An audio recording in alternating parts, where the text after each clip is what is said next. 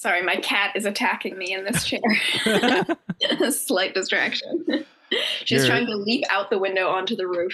Your cat's not a fan of podcasts. No, my cat fucking hates podcasts. I think it's so rude of her. I work in podcasting now. I've uh, since February. I've been doing supernatural and historical research for the podcast Lore, um, which has been quite fun. I am 100% filled with cursed information now. Like whatever room there was in my brain for like anything not demented is long gone, and it's just like full up now. It's just the most cursed shit you've heard in your entire life. So I feel like that's probably a mixed bag. So many, so many, so many damn books.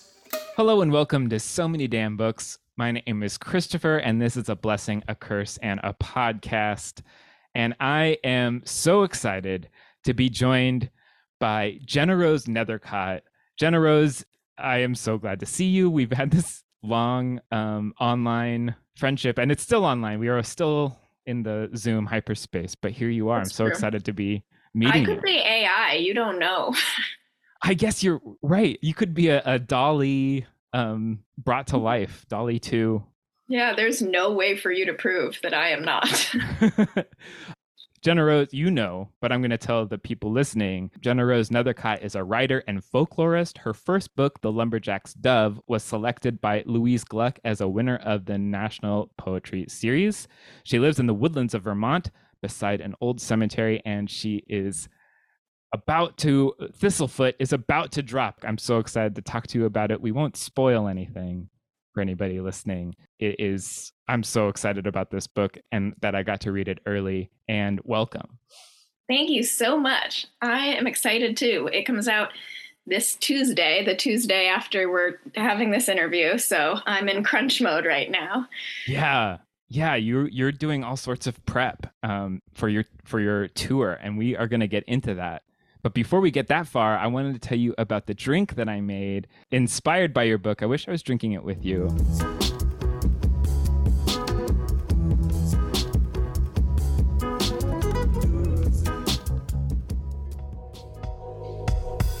Bomba's mission is simple make the most comfortable clothes ever and match every item sold with an equal item donated. So when you buy Bombas, you are also giving to someone in need. There's a pair of Bombas socks for everything you do. They come in tons of options like comfy performance styles made with sweat wicking yarns, which means your feet stay cool while the rest of you works up a sweat. I have a few pairs of Bombas socks. They are my absolute favorite. Sometimes when the laundry's clean, they're the first thing I pull out because I'm so excited to wear them. And sometimes I'm so excited to wear them that I save them. I want to be wearing my Bombas socks when it's a special occasion. That's the sort of socks that Bombas makes, and they make all sorts of stuff. Bombas.com slash SMDB and get 20% off your first purchase. That's B O M B A S dot com slash SMDB for 20% off. Bombas.com slash SMDB. Now, on with the show.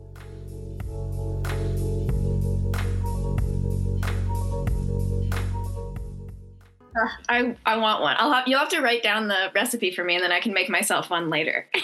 Absolutely. Actually, you can um you can go with the rest of the listeners to so many damn books slash the damn bar where all the recipes for every cocktail made are. Um and so this one I'm it's called Safe Smoke. And so there's a character in your book that curses people with a drink from his flask and it's supposed to I, it doesn't taste like smoke, but it causes smoke beings to follow them. And it was I I've been obsessed with smoking cocktails recently. Um, I've been doing it just the old-fashioned way with a torch and chips. Uh, but I also have this smoking tool that I used for the first time on this one, and I wanted to think of it as this is the this is the antidote. This is the this is what you should drink right afterwards if you don't Oh want to God. have been cursed. So um, it's uh, an ounce of fresh grapefruit juice, rye whiskey, which has that nice smoky flavor, um, an ounce of rosemary saffron simple syrup, maraschino luxardo liqueur, uh, and you shake that and stir it, and then you pour it over a smoke-filled glass.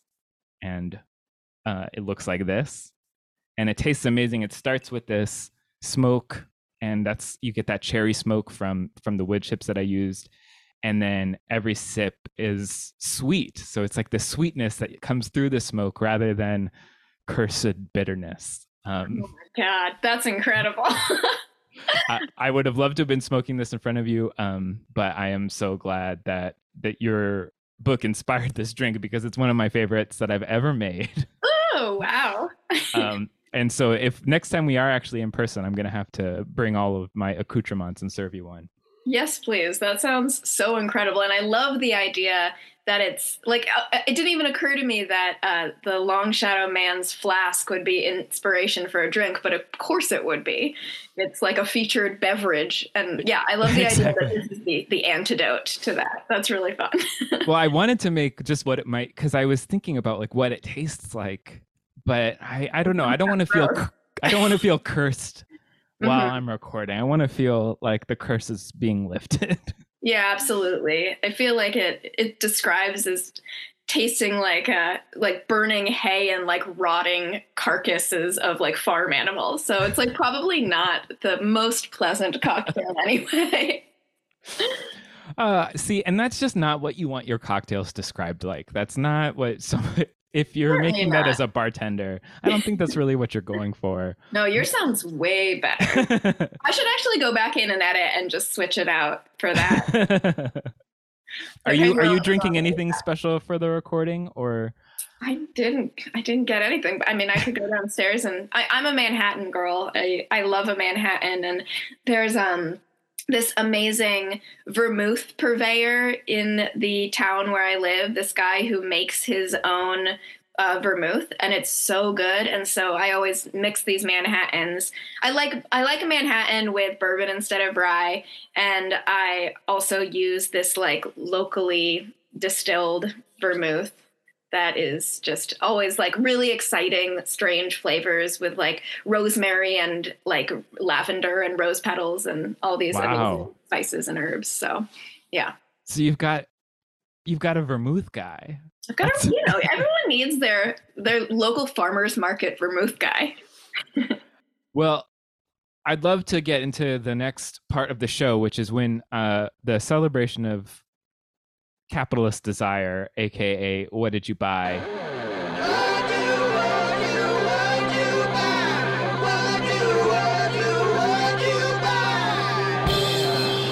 I bought a couple great things that I am really excited about. Actually, this got sent to me. Um, this novel called A Cigarette Lit Backwards by Tea Hacic Vlahovic.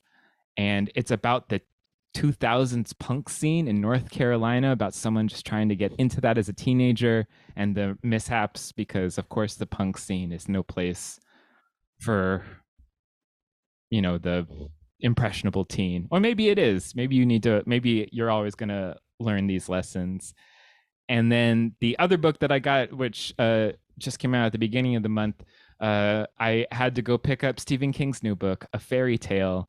I love when he's in his most fairy tale mode. I think The Eyes of the Dragon is my favorite Stephen King book. Um, and so it's really exciting to me that he is back in that well. Um, GennaRose, what about you? Have you bought anything recently? Uh, yeah, I've been buying. well, so I'm deep in like tour prep mode, and my tour is this absolutely ridiculous basically I can't do a book tour in a normal way like a normal person. I've never been able to. And so instead I was like, you know what would be really logical would be for me to spend the next 4 months on an elaborate puppetry tour. Oh so oh yeah, so I in the book Thistlefoot, uh, the characters were raised in a puppeteering family, and they're on the road with a bunch of puppets with the traveling puppet show. And I was like, well, I couldn't let them have all the puppetry fun, so I partnered with um, a couple of my friends who I can talk more about later uh, to create this incredible touring puppet show, all housed in a puppet theater that's shaped like a house on chicken legs. Oh my God. And yeah, so that's what, like, that's all I've been thinking about, all I've been doing, all I've been working on over the past month. And everything that I've bought recently has been like su- supplies for this puppetry extravaganza. So I like, went out and had to buy double sided fusible interfacing and like yellow fabric so that I could cut out the chicken's legs and like applique them onto the tablecloth that this house sits on. Um, and I'm like constantly going back and forth to the hardware store for like odds and ends to to make these puppets work. Um, so that's most of what I've been purchasing lately is uh, a very practical uh, puppet parts. Um, yeah, and I also today I bought this candle. Where did I put that? Oh yeah, I'm excited about this. I got this candle. I don't even know the brand, but it smells exactly like chai tea, so that's oh. really nice. And uh, a friend of mine just came over uh, right before this interview, and I was like, "Check out this candle I got," and she smelled it, and she said, "Oh, it smells exactly like Big Red chewing gum." so, uh, yeah, those are those are my purchases right now. a candle and, and puppetry supplies. Yeah, I love it. That's um it's a twee collection, but uh, you know I'm leaning into my personal branding here. And I mean that's that's as good a a setup as any to to go into your novel. I mean, you sort of just talked about it a little bit, but Thistlefoot is your debut novel, and I would love to. What what is it about for the people who haven't read it yet? I mean, obviously puppetry family, but I feel like that's, that's there's more going on. Yeah, there's yeah. a lot more going on. so essentially, Thistlefoot is the story of Isaac and Bellatine Yaga, who are two contemporary Jewish American siblings that learn they are to receive a mysterious inheritance. The two of them have been estranged for a long time, but they're brought back together at a shipping yard in Brooklyn to pick up this this inheritance, uh, which they know nothing about. All they know is that it comes from their twice great grandmother, who they never met and is long dead, and lived in Russia, what is now Ukraine. And so they show up and they are shocked to discover that this house is not land, it's not money, it's not, you know, regular heirlooms or jewelry, but it's actually a living, sentient house uh, standing tall on a pair of chicken legs. And meanwhile, the story also dips into the past to follow their twice great grandmother who lived in this house, who happens to be, for those familiar, the sort of Slavic folk witch Baba Yaga. Uh, and in my version of the story, Baba Yaga is actually a Jewish woman living in a shtetl called Gerenkrovka uh, in the months leading up to a pogrom in 1919. So it sort of weaves these two uh, timelines together and tells the story of this family and kind of the ancestral hauntings that follow them, in part in the form of this walking house, as well as the sinister figure that, unbeknownst to the Yaga siblings, is following close behind.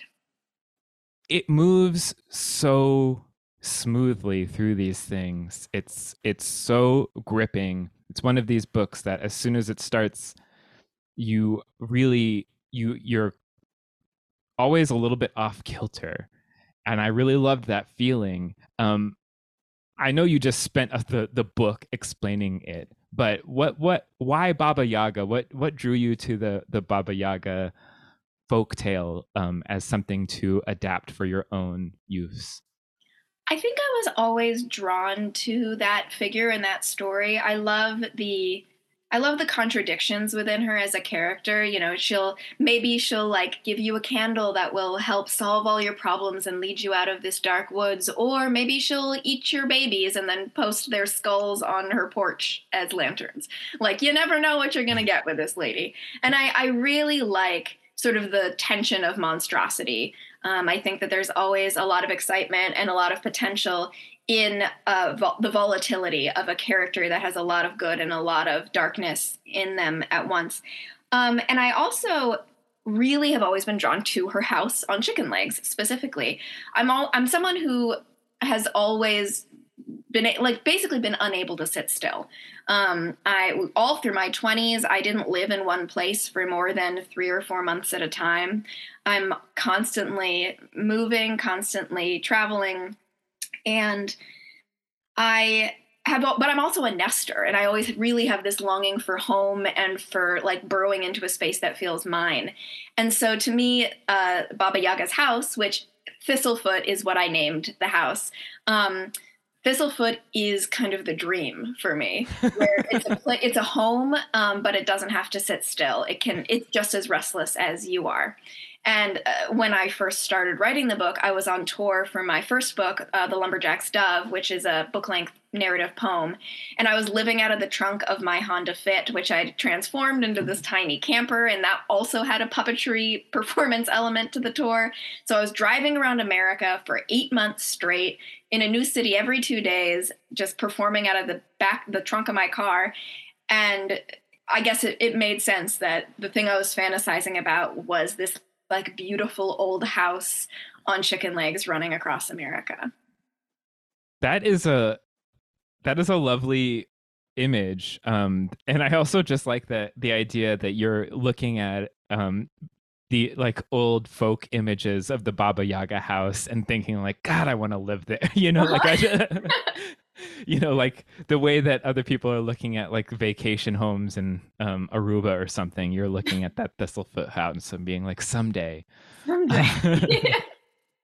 Definitely. And then the uh, the other element of the story is um, based on my own family's ancestral history. So the fact that I took the Baba Yaga narrative and folklore and transplanted it into this Jewish shtetl in 1919 um, was based directly on my own family's immigration story on my mother's side, where my great grandparents came to the United States uh, to escape pogroms in their small shtetl, which was called Rotmistrivka.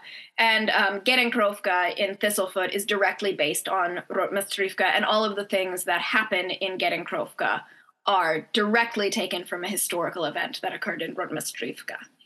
So it was also sort of a way of me processing and learning about my own ancestral bloodline. Wow. Did you find out stuff that you hadn't known previously as you were working on the book? Definitely. I knew very, very little um, when I when I began. And so the research that I did, I mean, like as you know, having read it, I'm not going to give anything away, but like there's quite a quite there's some dramatic things that happen in this this small town. And i didn't know the details of any of it but i ended up actually finding a firsthand account of this this event um, from rotmistrivka and uh, so it's beat for beat the same the same things that happened. And i didn't yeah i didn't know any of it. Um, my my great grandparents when they were 16 their parents put them on a boat to america and were like good luck good luck have a good life and never saw them again. Um, and that's how my family ended up here and like that was all i knew really. I, I didn't know anything else. So it was it was really interesting because isaac and bellatine in the novel really don't know much at all about their past. Um, and you know they're they're culturally jewish-ish but they're not religious. And you know they're jewish by blood but that's about it. And that's the same you know with me and my brother. Um it, we grew up in a very like secular household and we really didn't know much at all about our our family history. And so as isaac and bellatine were learning about their family history i was simultaneously having the same process happen with my knowledge base. Because in order to research for them i had to also be researching for me. In the research realm it just, it also seems like the baba yaga story would have all sorts of tendrils and things. Um did, was there anything surprising about the story that that you found while you were looking into that side of it? I tried to make a combination of like pre-existing Baba Yaga stories that I would then put a new spin on and like kind of invented folklore that I was adding to that menagerie of tales. So I mean, yeah, there's so many infinite variants of this character and her story, which is one of the reasons I love working with folklore is I feel it feels so organic to me to take these stories and then kind of watch something new birth from it because it just feels like a natural part of the folklore process. Like I'm just contributing in the same way that all these tale tellers throughout time have contributed and altered and adapted that same story and that same character. Um, in terms of things that I was surprised about, I mean, I guess I just I discovered some really interesting folkloric figures as I was doing this research. Um, for example, I wanted to incorporate Jewish folklore into the Baba Yaga folklore, which is not traditionally a Jewish folktale. It's a general sort of Russian and Slavic folktale. And uh, I discovered things like this bird called the Ziz, which is a Jewish folk figure that is so huge that its feet stand on the bottom of the ocean and its head touches the heavens. And when it lays an egg and cracks, it drowns 60 satyrs.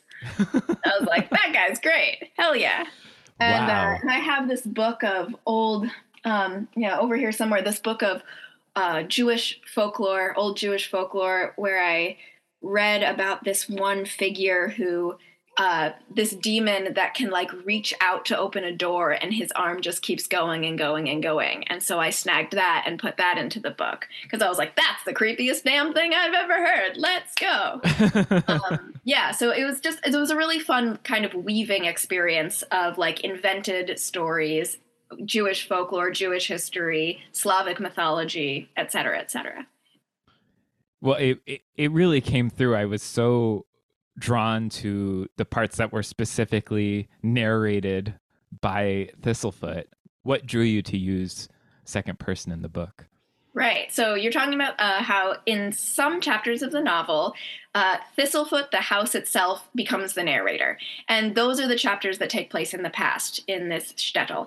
Um, so he tells the story of this town as if it was a folktale, or they tell the story of this town. Thistlefoot isn't gendered. Um, but to me, honestly, those were the chapters that came the most naturally for me because mm. as a poet, um, I'm used to more lyrical writing. I'm used to direct address. Um, and I also am a folklorist, so leaning into a folklore voice, sort of a folktale teller voice, is very much in my wheelhouse. Where as a new novelist, um, it was a real interesting learning experience and experiment to be writing just sort of straightforward fiction in the Isaac and Bellatine chapters, just sort of straightforward, close third chapters. But yeah, with the Thistlefoot chapters, I always looked forward to when I got to write one of them because it, that that voice is like my most natural storytelling voice at its root. And then I kind of tinted that voice for the setting by reading a lot of Isaac Bashevis Singer and Sholem Aleichem, who uh, wrote who he wrote the uh, the Tevye the Milkman stories that Fiddler on the Roof is based on. Mm. So these other authors who were telling these folktale esque but fully like literature based stories set in the same place and using this kind of like Jewish folk voice. So it was kind of my natural folklore voice, my natural poet voice mixed with kind of their influence as well.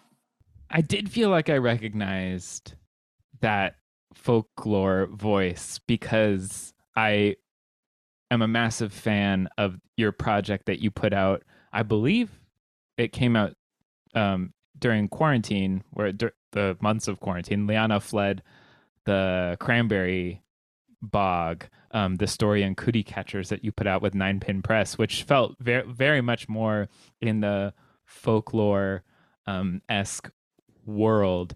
I, I would love to just rewind back to that for a second and, and ask a little bit about how that project came together because it's a wild thing. Absolutely. I'm so glad that you like that. It's I feel like that project really sort of flew under the radar and I love it so much and it's so weird and fun. And I just feel very lucky that like someone let me do that. so basically it's a book told in 26 loose leaf fold up cootie catchers or fortune tellers, the kind you would have made like on the school bus or at a slumber party. Um, the kind that I certainly made on the school bus. and the way it came about was actually at a slumber party. So for my best friend, I think it was her 25th birthday, um, she had a a slumber party, blanket fort themed birthday party in her shotgun apartment in New Orleans. And so we built these elaborate blanket forts, and then all of our friends crowded into them, and we had this party. And we were reminiscing about like the blanket forts of yore. and as we did, we started talking about cootie catchers. And me and my friend Bobby Detrani were like, wow, wouldn't it be cool if there was like a book told in cootie catchers? Like, I wonder if anyone's ever done that. And Bobby is an illustrator and a classically trained realist painter. Um, and so both of us were like getting really excited about that idea. Like, what would it be like to have a book in cootie catchers? And I was like, I'm sure somebody's done that though. And I got home and I looked it up and like, no one had done that. Right. So I got really excited. I was like, oh my God, I came up with a new idea. That's it's like that never happens, you know?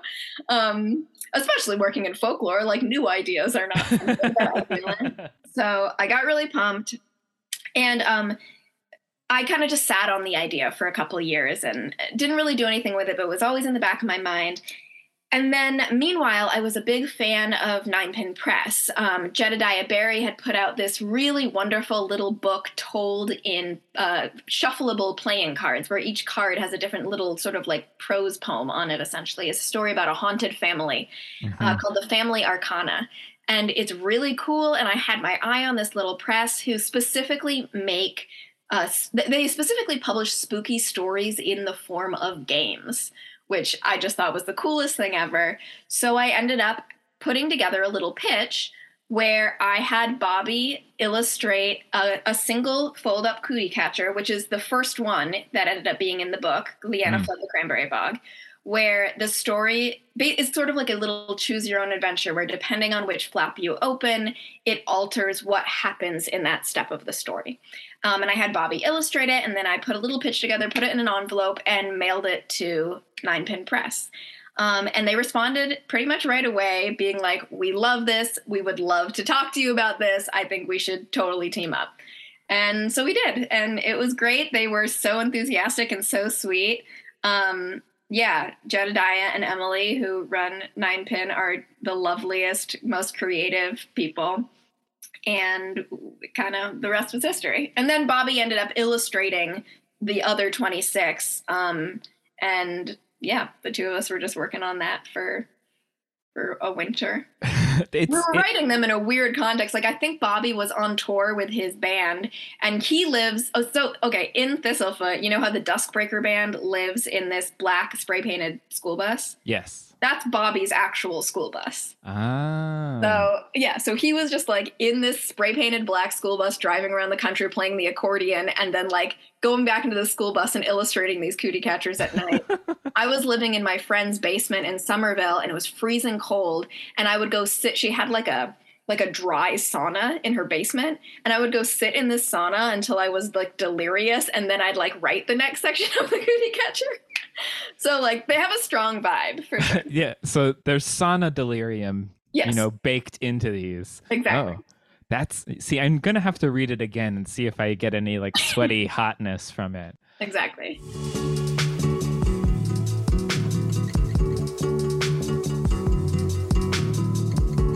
You worked in poetry, you worked in cootie catchers. Those essential genres, yeah. Right, that right. America's favorite genres. the, when people think of forms, they're like poetry, cootie catchers.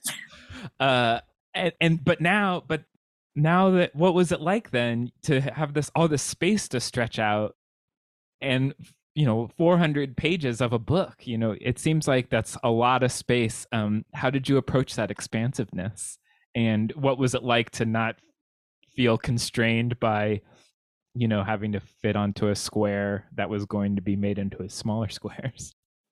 It's so much space. It's yeah the whole time i was like there's so many fucking words in here. Like this is a reasonable number of words. I think it clocked in at like 122000 words or something. I'm just like that seems like maybe too many words. Who knows?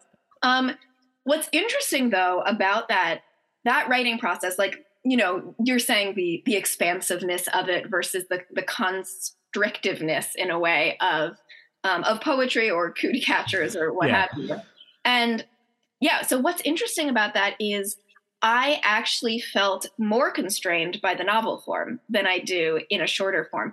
I was really surprised to to find that the more space I had, the the longer I or the harder I felt like it was to fit in the information I needed to fit in. Um, and the reason for that is in a poem, you can just say what you mean.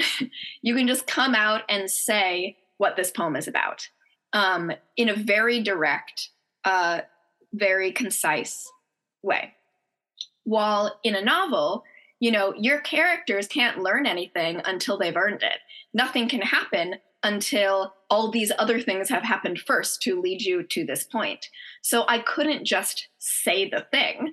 I had to, um, you know, there would be multiple chapters of build before a payoff, um, mm. because that's how a good story works. And that's how uh, characters naturally develop and learn and change. Um, which made me realize that I actually was I was finding that I was having trouble fitting in all the things I wanted to fit in because I couldn't just say it in a sentence. Um, I had to say it in like three or five chapters. Um, where I mean, I do think I fit a lot in there at the end yeah. of the day. you, it's it's packed to the gills. So yep, I, some some reviewers have referred to most of our reviews are super super positive, like really excitingly positive uh, one or two have referred to it as overly ambitious, which, you know, I'll take it. It is overly ambitious. You're right. Uh, but yeah, and I I think of a, a poem. I have this analogy that I sometimes talk about where a poem is like a it's a lame analogy, but a, a poem is like a zip drive, a zip file, where you're taking this incredibly massive amorphous truth or feeling or experience and and you're distilling it down you're compressing it into something that's small enough to fit in a pocket on like a single page. Mm. however the tricky bit is that when it is read it has to be able to expand in the mind back to its original size. And that's where the real difficulty in the craft comes in is it's easy to compress something but it is not easy to compress something that can then re-expand when read in the mind um, a novel is different than that. Mm. A novel is not compressed. So it is just, it is kind of what you see is what you get with a novel in many ways. Wow. I do love the idea that like our brains are, you know, like WinZip, like un- unzipping things for our mind to like expand something that we had just had on the page. That's a, that's a really beautiful technological um, analogy. I feel like actually there's a weird old world new world vibe in this book. There really um you, you know of course you've got like literally the um historical storyline versus the modern storyline. But even isaac and bellatine both feel like characters out of time in a way. Um but it's still very much in the modern world there's cell phones there is the internet. Uh, I, and isaac in particular, even Bellatine is like, "What are you doing? Like, you look like you're like trying to be Charlie Chaplin or something." Um, and I and I loved that sort of feeling. Why did you want to put it in the modern world specifically? What what does what do cell phones and and all of those things add for you, or was it just the only way that the story could have been told? To me, I think I really like the, I mean, sort of the same way I like the tension in the juxtaposition of Baba Yaga's sort of dangerous and kind sides. I really like the juxtaposition of these folkloric, kind of monstrous tropes up against modernity. Um, and I think that that tension is interesting and exciting, as well as that I like to take the world that we live in and kind of heighten it. Um, I think people think of folklore as being behind them somehow. Um, when in reality, like folk culture and folklore and these stories endure to this day and are just as much a part of our lives here as they were would have been a hundred years ago. Um, and so, yeah, so to continue those stories into the present to me is just an exciting way to kind of drive that point home, as well as experiment with like what would it look like if these figures who we usually encounter in a very specific location in time and space were transplanted somewhere else. Mm. um, and it's also like fun. I don't know. I think it's it's fun to be able to write in contemporary vernacular. It's fun to have characters like simultaneously be like opening a witch's bottle full of like mysterious herbs and then like get an annoying text. Like that's funny to me. It's entertaining. Um, and I think part of it is like I'm a die hard, die hard Buffy the Vampire Slayer fan. I have been since I was 11 years old. It's like the closest thing I have to a religion. I just love it so much. And like Buffy is that, right? It's like it's teenagers in high school in Southern California, and it's like ancient grimoires and vampires and demons. Um, and I just think it's a really fun combo. Yeah. No, I mean, that is one thing that the book is, even though it's dealing with serious things like generational trauma and tragedy, there's also a lot of fun on these pages. There's, I mean, anytime you've got a con man pickpocket, you know, I'm I'm ready. I'm on board. I I, oh, I love I love somebody who like Isaac is a great character that I feel like I, you know, my top 20 list is littered with people like him um, making up their pages. But one of my absolute favorite characters is a late breaking one. And, you know, I know the book hasn't come out yet. I want you guys to be looking forward to this character, um, Winifred. Uh, I don't want to give too much away because it's so exciting how she comes into the fray, but I do feel like it was an interesting challenge to bring this character. I mean, she it's almost halfway through the book that this character that's so important shows up. Can you talk about that a little bit? I mean, I I know we're in dangerous ground here. Yeah, totally. So Winifred, I love that Winifred's a fan favorite because um, I really struggled with characterizing her for a long time. She really didn't find her footing until one of the later drafts of the book, and she was kind of a cardboard cutout in many of the early drafts. Um, you know, without giving too much away about how she arrives on the scene, she's sort of my spin on a golem character. And so it was really challenging for me to be like, how do I characterize someone who is simultaneously like a human girl, but also like a part of the earth and sort of made of stone? and uh, eventually I figured it out, and she's this really playful, really uh, sensory, kind of lively character and especially given that Isaac and Bellatine are both like kind of sad sacks, it was really fun to have her show up on the scene and like bring a little sunshine in. Um, and yeah, in terms of why she shows up halfway through, I think I just couldn't find another place to put it.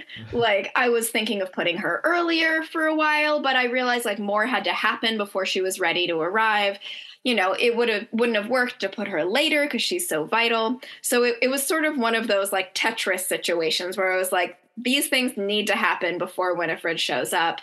Um, and also it's like, I don't know, it's kind of fun to get halfway through a book and then get to meet someone new. Um, yeah which yeah and i i'm really proud of how she turned out. And one of the fun things about winifred is um she's she's real. Um she is a girl a car she is a stone carving of a girl in the cemetery next to my house here in oh Vermont. wow. Yeah and she in the book she's based in baltimore um, but I actually placed her there because that's where Isaac and Bellatine were in their journey, and she just had to be in Baltimore. But she she's actually a real tombstone girl who is right right outside, and I visit her often. Wow. And one of the actually, I have to tell you a crazy story. This this blew my mind. I hope it blows all of your minds too.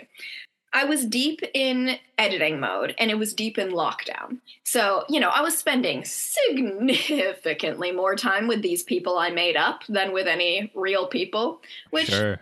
does a thing to a person. Yeah. and I was trying to flesh out Winifred's character a little bit more, and I was feeling stuck. So I decided I was going to go for a walk around the cemetery, visit Winifred's grave, and see if going for a walk jogged anything loose, like it sometimes did.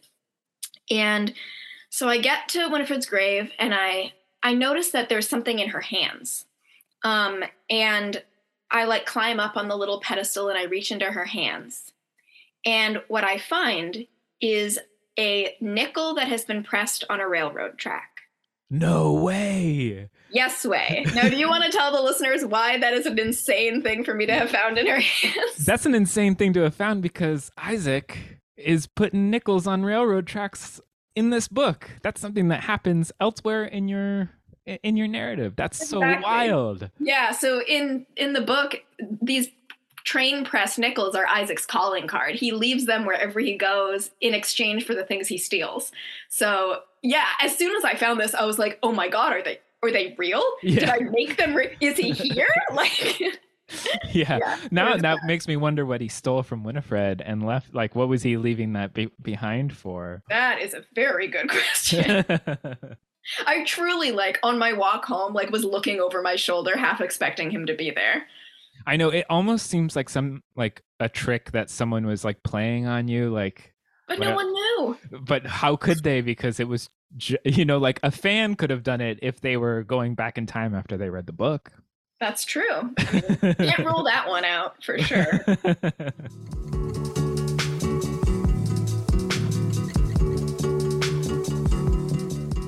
I feel like Winifred and the way she appears on the page is sort of very similar to and I don't know if I would have made this connection um, without you recommending this book, but it felt like something that uh, like a Kelly Link sort of um, detail of, of just like this not only the, does this work, but then you actually have to deal with the consequences and the consequences aren't just like horrible, they're interesting and there's a, a character to get to know.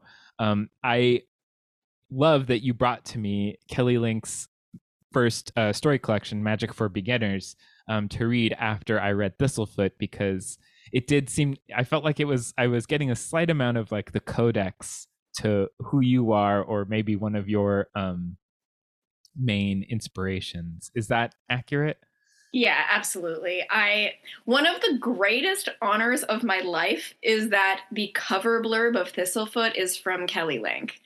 Like I cannot express how much that means to me. So Kelly Link has been my favorite author since I was 22. Um, she my my head thesis professor in college on my graduation day as a gift gave me Stranger Things Happen and was like, I think you need to read this woman, she writes the way that you think.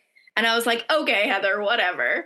And then I read this book and I I cannot explain how uncanny it was the first time I ever read Kelly Link. I have never in my life experienced reading something where I, I literally felt like I was reading the inside of my own brain. Mm. Um, and no other author that I've ever read, and I have so many beloved authors, you know, but something about Kelly Link's work and the way that Kelly Link thinks and writes is like it's it feels like my first language, you know, like it feels like something that I'm so fluent in on like a very deep, deep level that yeah, I mean, she's a huge influence on me and has been for the past decade. Um, she is, I feel, yeah, she's my favorite author. I can I sing her praises to everyone I meet. Um, and it's this interesting chicken and the egg thing where, in certain ways, she is a huge influence on my work. And in certain ways, the reason I love her work so much is because it already feels so much like the work I was doing. Mhm. Um, and yeah, so I, I always get I get nervous now that she uh, knows about me and reads things that I write because I'm like, oh my god, she's gonna think I'm like copying her. But I swear I was already writing like this, and that's why I love her so much. But yeah, I think I misspoke. I think I said um, that Magic for Beginners was her debut collection, and Stranger Than Fiction was her first. I stranger believe. things happen. Stranger, yes, Stranger Things Happen was her first. Some of these stories, though, in Magic for Beginners, I I was so surprised to read that they're t- uh, almost twenty years old.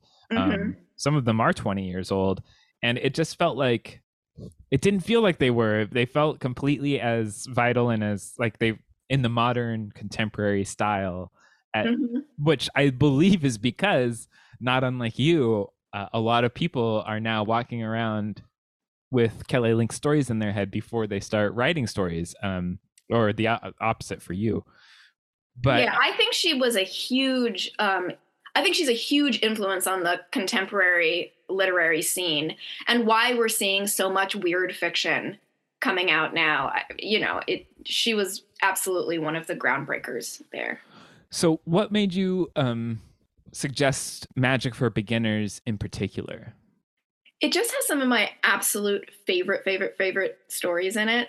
Um, I love the fairy handbag, which is the opening story in there, and it actually I felt like has uh, some parallels with Thistlefoot in that it's also about this small town in which something pogrom like takes place. Mm-hmm. Um, and I love uh, the li- is it the library is that the- no magic for beginners the, the titular story which is about uh, a strange tv show called the library which i think is actually based on buffy um, and yeah i don't i just i think it's my favorite one or like kind of the one that has some of my most beloved stories in them it's hard to choose though because i love all of her books um, her most recent short story collection uh, get in trouble has one of my favorite ghost stories of all time in it um, oh which is two houses. It's super oh. weird and creepy. I, you know, I think it is. It's tough to be creepy without being scary. Um, and I think she is really a master of that. She's also one thing that I was noticing this time through. I am so glad to be rereading her. Um, I because I never reread these short story collections as collections. I read them as like, oh, I want to go and reread Catskins or something. But I just read this, um, you know, front to back. I actually listened to a lot of it read, which was really nice. Um, the audiobook, each story is read by a different reader, which oh, is cool. very um it's a lovely way to re-experience these stories. But it made me realize how much she's a master of uneasy friendships. Hmm. Where it's like, do these two people want to be friends with each other or are they just is this just the only friend around? totally. Yeah. And I think the way that people relate to each other in her work it adds to that sense of the uncanny that she's cultivating that that chafing uncomfortable right the the the spooky but not scary but not spooky in like a I don't know, Michael's craft store kind of way. right. but, Not Spirit Halloween. Exactly. As passionate as I am about Spirit Halloween, I would never bash them. but um but yeah, her the way that the characters relationships are so awkward and chafing just makes that uncanniness uh the and the uncanniness of the magical realism in it feel all the more strange and off kilter, I guess. I think some of that off kilterness comes from something that you were kind of saying that novels can't do or it's hard for them to do where they they just like put out the idea just as is. I feel like mm-hmm. she's pretty good at just being like this is how this is happening. Totally. And it's like three sentences and you're just like it's this um I wrote my notes says matter of fact surrealism where you're just like oh yeah that is I guess how it is and I saw that also paralleled in your work with um, the bit of universe building where everything is basically our universe except for Baba Yaga's house isn't the only like sort of alive house. You give these really lovely, exciting um, pictures of like there are other alive houses in this universe, kind of, um, and it it really like that echo in your work was really um, it became apparent after I was reading these. Yeah, totally. And for me, that's what I love about the genre, about like magical realism in general, is I really it, allows us to take our reality and basically just turn up the volume knob a little bit. And the way I think about it is the feelings and experiences of the characters, which, if they lived in our reality, would just be their internal landscapes and not affecting their external landscapes in magical realism or in some of these like weird fiction genres can physically manifest in the logic systems of the world. So mm. if a hmm. character is feeling something, that feeling is then mirrored in the physical world that they inhabit. So to me, like people always ask me, it's like, wow, you know, it doesn't this is such a weird thing that you've written. and for me, I'm like, it actually feels much more harmonious to what it feels like to be a person because it means that for once the external world that these people live matches their internal world where for me there's this constant dissonance between kind of the magical thinking and the emotional landscape of myself internally and then the exterior landscape which does not have that same pathetic fallacy at play um, so yeah, so the weirder fiction is, often the more I'm like, oh yes, that is how it feels to be a person. Correct.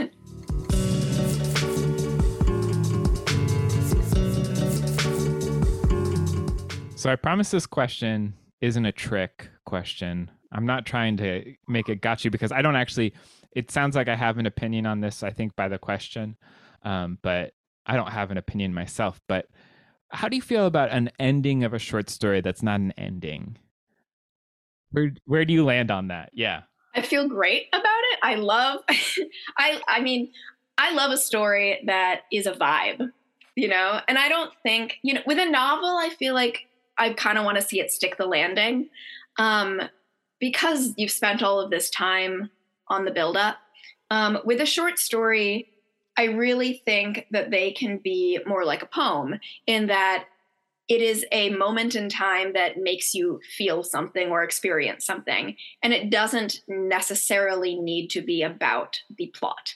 Um, and, you know, Kelly's work is a great example of she is a writer who um, her stories don't always have endings that answer anything.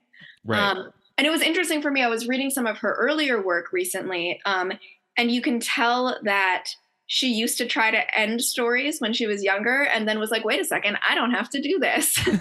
And it they only got stronger you know? Um but yeah no i, I think that uh, some it depends on the story you're writing of course you know? Like some stories are about plot and the plot should be honored. Some stories are all all about the vibes baby yeah you gotta honor the vibes a few of these stories are very vibey i th- but there is there's one story in this collection. I'm to call it out. I'm to stone animals in this collection. I just feel like I was like, this is a not like this is a novel. Like go back and continue on because I want to know more about these rabbits. I need to know more about the many stories underground of the house. And I but also I've been walking around, you know, writing that in my head myself. So maybe it worked because I can't stop thinking about it. And if there had been an ending that she was like, yeah, and it's just like the borrowers, the end, um, I would have also been disappointed. So I don't know. I always think that in any writing, really, in any genre, like answers are the devil you know True. you want you want a reader to be left with more questions than they have answers because questions continue in the mind pa- beyond the closing of, of, the book where an answer is a closed sealed box um, and with with link's work i also i think of them as almost like a dream. Like mm. you wake up from this strange dream and you're left with these images and these sensations and these like scraps of a narrative that like sometimes fit together and sometimes don't. And then you're left to make sense of that. And all you know is the way that you're left feeling when you're done. And that is really exciting to me. One thing that she does is nest stories, like a story will nest inside of another one. And I feel like I saw that in your work as well. I wanted to know about puppets. What what why puppets? What holds because of course, you know, since people have been putting plays in plays and stories within stories, but the the puppets within uh yours like why what draws you to puppets in particular? So in Thistlefoot, uh, Isaac and Bellatine are performing their family's traveling act that were, was their parents' puppet show that they grew up helping out on and sometimes performing. And so, nested within Thistlefoot, you see these excerpts or kind of hear told these excerpts of this puppet show. And in part, I just really love puppets. And I, as a Vermonter, I have a disproportionate number of friends who are puppeteers. Oh. Um, ah. so, puppets are just like kind of a large part of my consciousness on a daily basis um, which is fun. And so, yeah, I mean, I I love puppetry as an art form because I think it has it has a similar effect as the genre that I write in, right? Where it's it's lifelike, but it's not fully alive. It's got this like surreal animated quality to it, but it's also physically bodied in space. It, you know, just like the juxtaposition we were talking about with Baba Yaga, the juxtaposition um, you know the, the of uh, the these characters of Kelly Link's that the chafing mm-hmm. that they create. I think that puppetry exists in that same liminal space where they're sort of of our world, but they're sort of of this other world. and so they feel very uh, otherworldly, very supernatural. And I think that's why a lot of people are creeped out by puppets, is because they have that uncanny valley quality to them. Mm. In terms of the Drowning Fool segments in Thistlefoot, which are the excerpts from the puppet show that Isaac and Bellatine are performing, it allowed me to have an opportunity to do the just say it outright moments mm-hmm. uh, where they can perform these little allegorical plays that mirror what is going on for the characters in that moment. Um, and that kind of goes back into my poetry brain, where mm-hmm. it's much easier for me to write something by just like writing a metaphor that just shows you exactly what's going on. Uh, and so, yeah, it was just fun to be able to create these like sort of strange, a little spooky parallels in in puppet form. Yeah, I mean, I will say that you don't use them to be like creepy though. Spooky, sure, but you're not trying. These aren't like Chucky or something, you know. No, I'm, and I mean, I find puppets creepy. I think they're beautiful. I love them.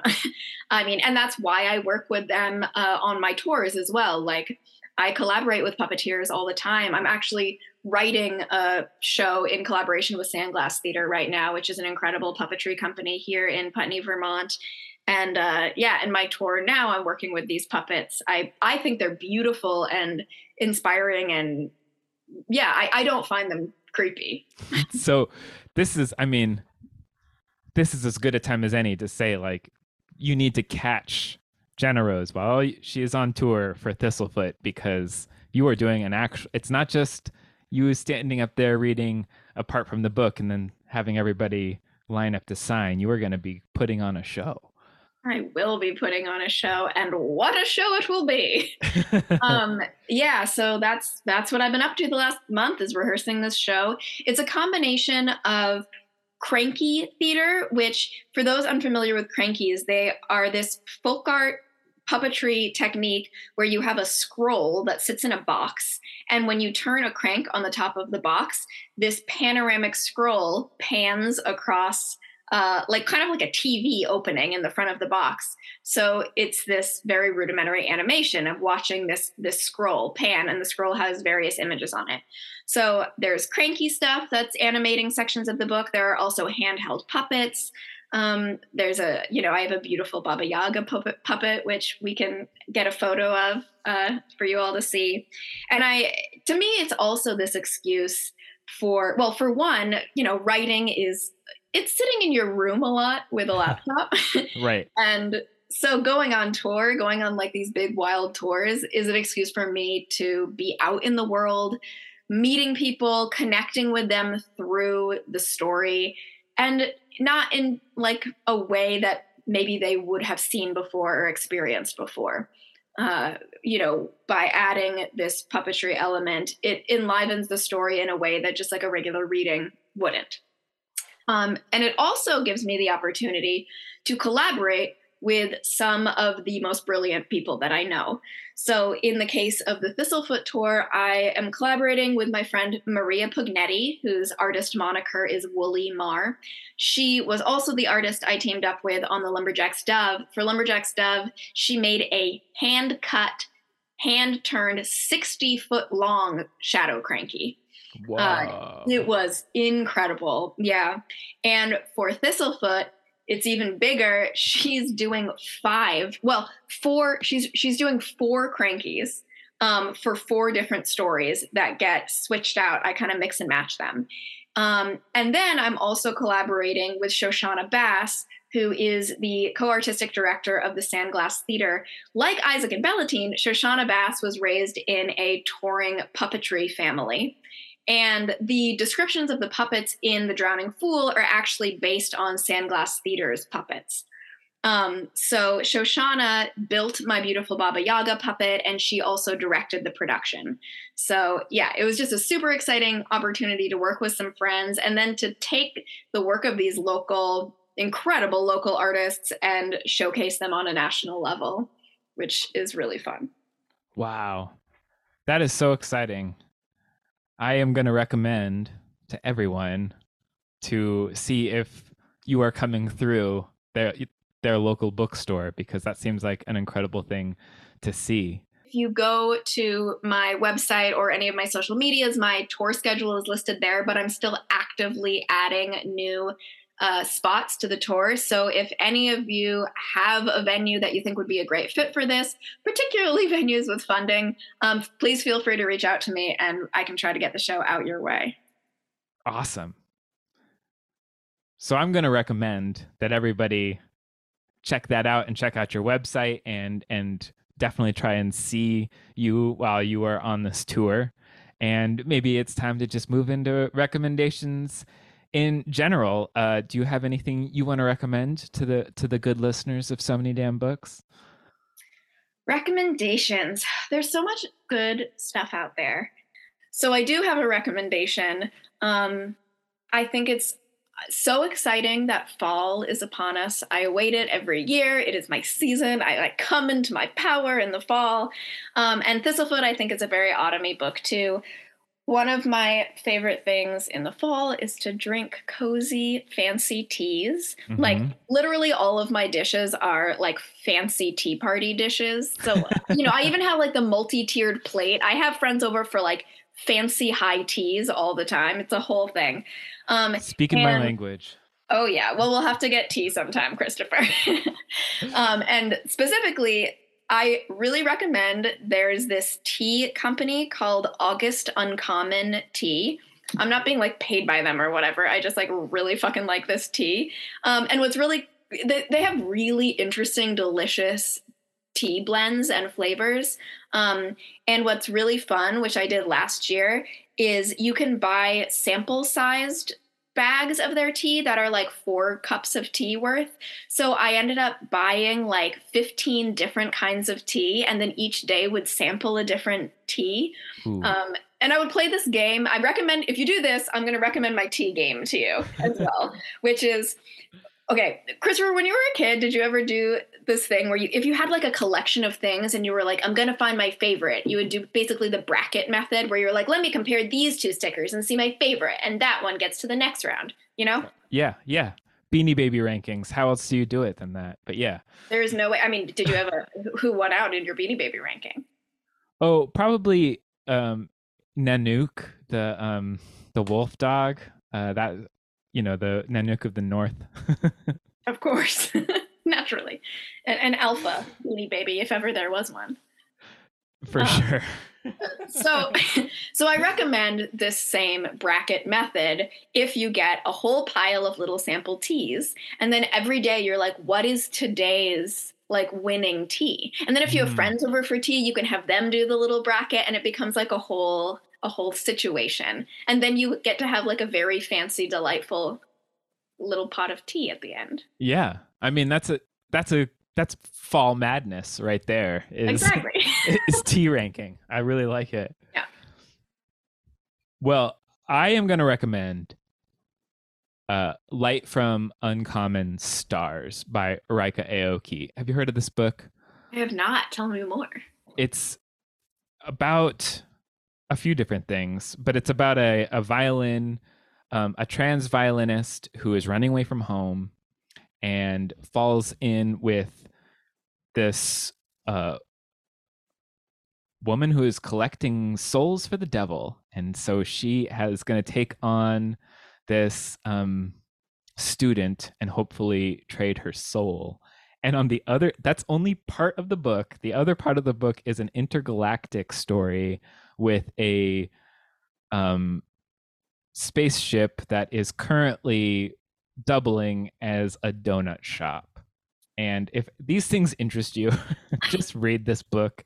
It is so sweet and winning and frustrating. It's one of these things where I actually like um texted friends in a huff like out of anger about something that happened in a book um, which doesn't happen all that often but yeah i was so pleasantly surprised by how much i absolutely adored Light from Uncommon Stars. Um, I also recommend the audiobook. It was a great listen.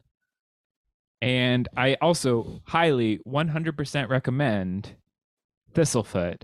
Really, it is one of the my absolute favorite things I've read so far this year. Um, it is completely unexpected, and for all that we've talked about the book, I don't think we've even touched on so many things because there really is it's it's there's just so many ideas. You really are you're going through them all. I just felt like there was ideas on every single page, sometimes many per page that were just like would send me into another imaginative reverie. So I really appreciate you um, writing this incredible book. And I also really recommend going and buying a sticker from so many damn books.com slash merch. I have stickers for sale. Also, patreon.com slash SMDB is where you go to support the show. And of course, iTunes reviews. Leave iTunes reviews for the things you listen to, you guys. It's really nice when people do that. GennaRose, thank you so much for coming Thank and hanging you. out with me. This has been a total blast. And I I love all of your work. Really, the I I love the GennaRose Nethercott Library, and I'm excited for any time you add another volume to it. Thank you so much, Christopher. I'm so glad we finally got to do this. Me too. Well, I uh, I will be back in two weeks, and uh, yeah, thanks again, GennaRose. Thanks for having me.